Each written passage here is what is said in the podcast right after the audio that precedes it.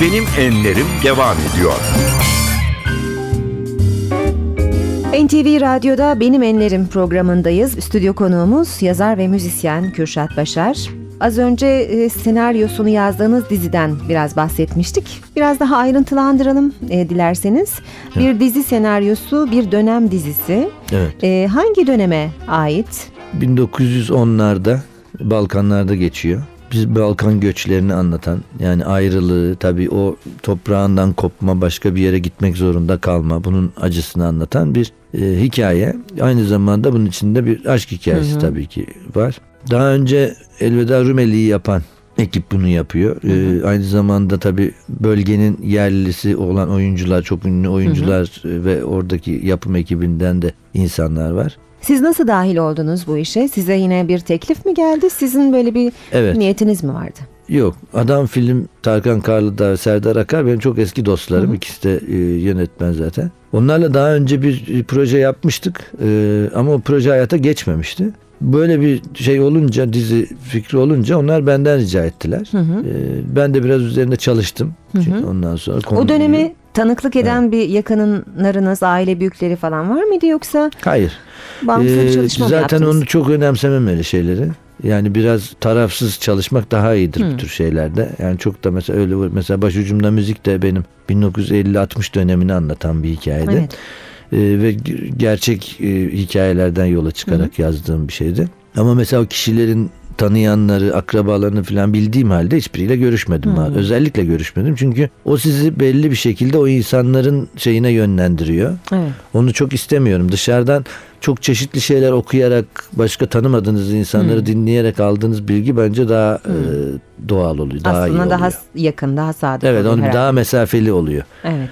E, zor oldu mu peki bu dönemi araştırmak? Zor bir dönem çünkü e, zaten Balkanlar ve Orta Doğu biliyorsunuz. Her zaman Kanayan soğuk bir hava yer. geldi.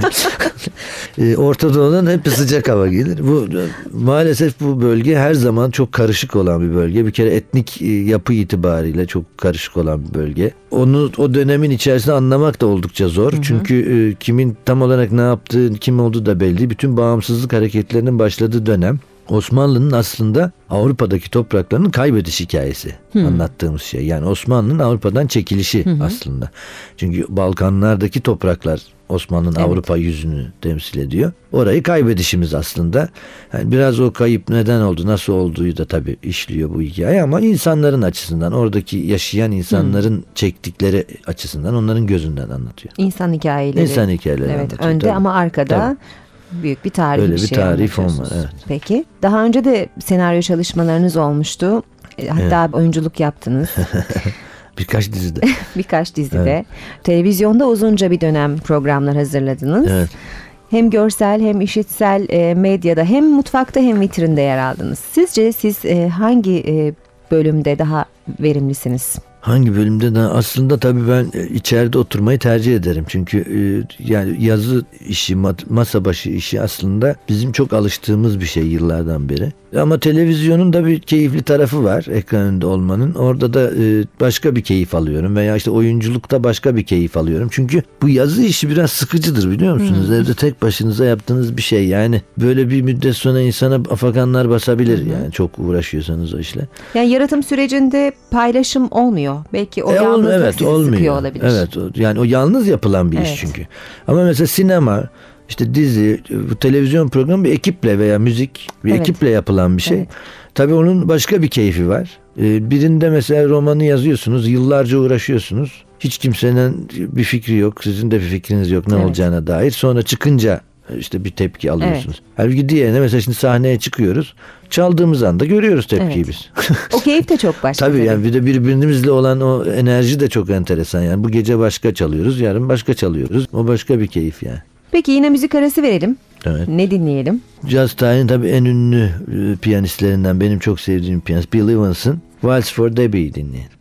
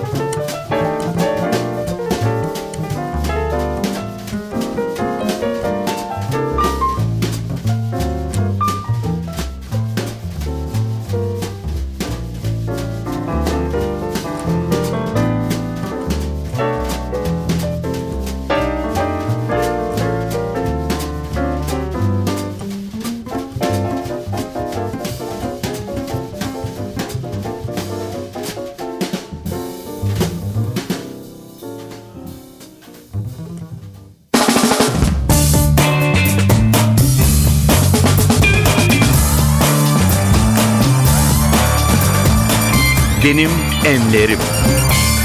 Kürşat Başar'la bugün birlikteyiz Benim Enlerim programında NTV Radyo'da. Biraz da önemli anlarınıza, bilinmeyen yönlerinize, hatta iş dünyanıza bakacağız. Kürşat Başar uzun yıllardır e, gözümüzün önünde, başucumuzda, şimdi kulaklarımızda. İlk kez ne zaman popüler olmuştunuz? İlk kez tele, TRT 1'de bir program da, e, sundurdular bana. E, o zaman 27 yaşında falan galiba. TRT tek kanal. E, hakikaten hani 70 milyon izliyor dedikleri şey var ya. Oydu. O gerçekmiş yani. Çünkü haber öncesi bir aktualite programıydı. Ben önce itiraz ettim ya nasıl sunacağım ben bunu falan bilmiyorum ben bir şey. Canlı. Ve girdik hakikaten yaptık. Ben eve geldiğimde e, semtteki bütün esnaf beni tanıyordu o anda. Ya o 70 güne kadar tanımıyor. izlemiş. Evet, 70 milyon izlemişti. Ee, ilk herhalde öyle popüler oldum zannediyorum. Evet. Peki şansa mı, kadere mi, tesadüflere mi inanırsınız? Tesadüflere çok inanırım ama kadere de inanırım. Mesela bir şey çok isteyip de olmadığı zaman çok üzülmem. Mutlaka başka bir şey olacaktır diye düşünürüm. Hmm. Olmuştur da her zaman. Verdiğiniz her ürün hakikaten ilgiyle, beğeniyle izleniyor, kabul görüyor. E, genelde de hakkınızda olumlu yorumlar okuyoruz, dinliyoruz. Bunun sırrı nedir? Aslında bilmiyorum çünkü yani bunu sağlamanız pek elinizde olan bir şey değil. Hele şimdiki e, dünyada bir Evet. sanal ortam Evet, oluşan bir dünyada. Çünkü herkes herkese kızabiliyor. Anında kötü bir şey de söyleyebiliyor. çok doğru. Ee, ben zannediyorum ki hep yani inandığım bir şeyi yaptım. Onu dürüstçe yapmaya çalıştım. Ee, hiç e, şuna yaranayım, buna bilmem ne yapayım, oradan şu çıkarı elde edeyim, şunu yapayım da insanların sırtından para kazanayım gibi böyle bir şeylerim olmadı. Herhalde onu hissetti insanlar diye düşünüyorum. Yani çok beğenmeseler bile en azından yaptığınız şeyin doğru, dürüst bir şey olduğuna biliyorlar herhalde. Kendinizi ifade etmek için hemen hemen hayal ettiğiniz ya da canınızın istediği her şeyi yapmışsınız. Hiç içinizde kalan bir ukde var mı? Yok aslında yani Yani bir bu sürpriz daha olabilir mi mesela? müzik gerçekten içimde bir ukde olarak kalabilirdi. Sahneye belki çıkmasaydım, çalmasaydım bir ekiple. Bir. Aslında benim derdim sahneye çıkmak, albüm yapmak değil. Yani bu müzisyenlere çalabilmek ama onun başka şansı yok. Yani tutup eve o insanları çağırıp hadi bana zevk için eşlik edin diyemezsiniz. Yani bunlar iyi müzisyenler. Öyle bir şey olmaz yani. Adama ne diyeceksin ya gel biraz benim evde bana takıl yardım et diyemiyorsun. Onlarla çalmak e, esas hikaye yani. Onlarla çaldığım için çok mesela mutluyum. O- Onu yapabilmiş olmak benim için çok önemli. Evet. Bugüne kadar aldığınız en ağır eleştiri neydi? Öyle kötü anlamda bir Evet, eleştiri. evet. Yok hiç olmadı. Olmadı. E ne güzel. Peki en güzel övgüyü hatırlıyor musunuz?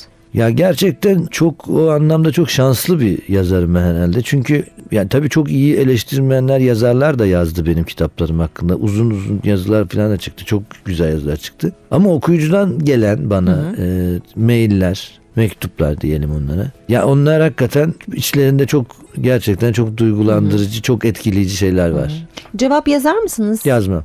Çok sakin ve ağır bir duruşunuz var. Böyle bir karaktere mi sahipsiniz gerçekten yoksa saklıyor musunuz? Yok bir şey saklamıyorum. Böyle bir karaktere sahibim ama tabii kendi arkadaşlarım arasında daha çok eğlenirim. Daha çok gülerim. Daha çok espriler yaparım. Çünkü onlar benim ne dediğimi, ne demek istediğimi anladıkları için ama e, televizyonda, e, radyoda bu tür mecralarda tabii ne dediğinize biraz daha dikkat, Dikkat etmeniz etmek lazım diye düşünüyorum. Çünkü herkes sizin ne anlattığınızı o anda anlamıyor Evet, söylediğinizden. evet doğru. Romanlarınızda dönem tasvirleri var, kişilik çözümlemeleri var. Dilde hakikaten su gibi akıp gidiyor, melodik bir dil kullanıyorsunuz.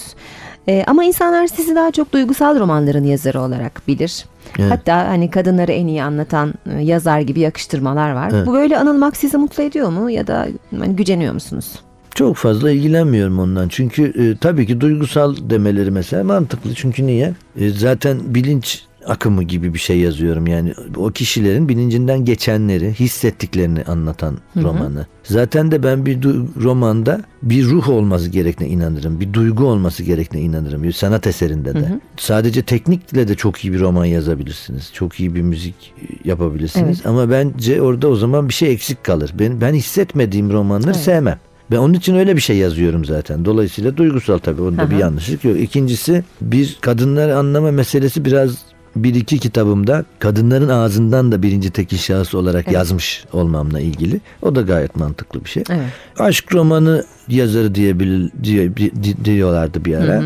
E, o da mümkündür. Çünkü yani onda neye göre söylediğiniz belli. Mesela Anna Karenina bir aşk romanı mıdır? Evet aşk romanıdır. Evet. ama aynı zamanda başka bir şey anlatan bir romandır. Evet, yani evet. hani o neye göre söylendi? Orada şu karışıklık olması şey değil. Yani ben bir romans yazarı değilim. Çünkü romans dediğiniz şey Batı edebiyatında bu edebiyat eseri değil. Ne denir ona? Belki ticari bir şey. Ticari roman. Yani o ısmarlanmış bir şey sonuçta. Barbara Cartland falan gibi Aa, bir şey. Aynen öyle evet. Tabii bizim yazdığımız şey öyle bir şey değil. Ama sonuçta bir aşk anlatıyorsanız aşk romanı diyebilir Evet, insanlar evet. tabii. Ben biliyorsunuz bir program yapıyordum mesela yemek yiyorduk orada. Evet. Ona da yemek programı diyorlar. Evet. Kızıyor musunuz diyorlar. Yok kızmıyorum dedim. Yemek programı Gerçekten olsa fark yemek etmez. yemek yiyoruz ya. E peki aşk demişken siz aşkın tanımını yapar mısınız? Yapabilsem bu kadar roman yazar mıyım canım? bir satırda söyleyecek olsam 500 sayfa ne anlat? Ama romanların içinde epeyce bir tanımlar geçiyor ister istemez. Tabii. Evet. Arkanızdan en çok ne söylenmesini istersiniz? Sizi nasıl anmalarını istersiniz insanların? Yani iyi adamdı desinler. Muhtemelen duymayacağım zaten. Peki size göre bugüne kadar e, bu dünyada bıraktığınız en derin hangisi olacak? Zannederim ki yazdığım şeyler kalıcı olacaktır. Yazı kalıcıdır Yazı genellikle. Evet. Evet. Yani romanlardan kalan odur. Son şarkımız albümünüzden olsun mu ya da siz başka bir şey Olsun mi bu programda kalıcı olacak herhalde benden. olacak? E o zaman albümden bir şey. Albümden mi? olsun. Ben seçebilir Siz miyim seçin peki? bunu zaten. E, zaten çok sevdiğim bir şarkı Yaşar da çok güzel yorumlamış. Kimse bilmezle veda edelim. Kürşat Başar çok teşekkür ederiz konuğumuz Ben olduğunuz teşekkür için. ediyorum efendim. Benim enlerim de bu hafta sona eriyor. Yeni bir programda buluşmak üzere. Hoşçakalın.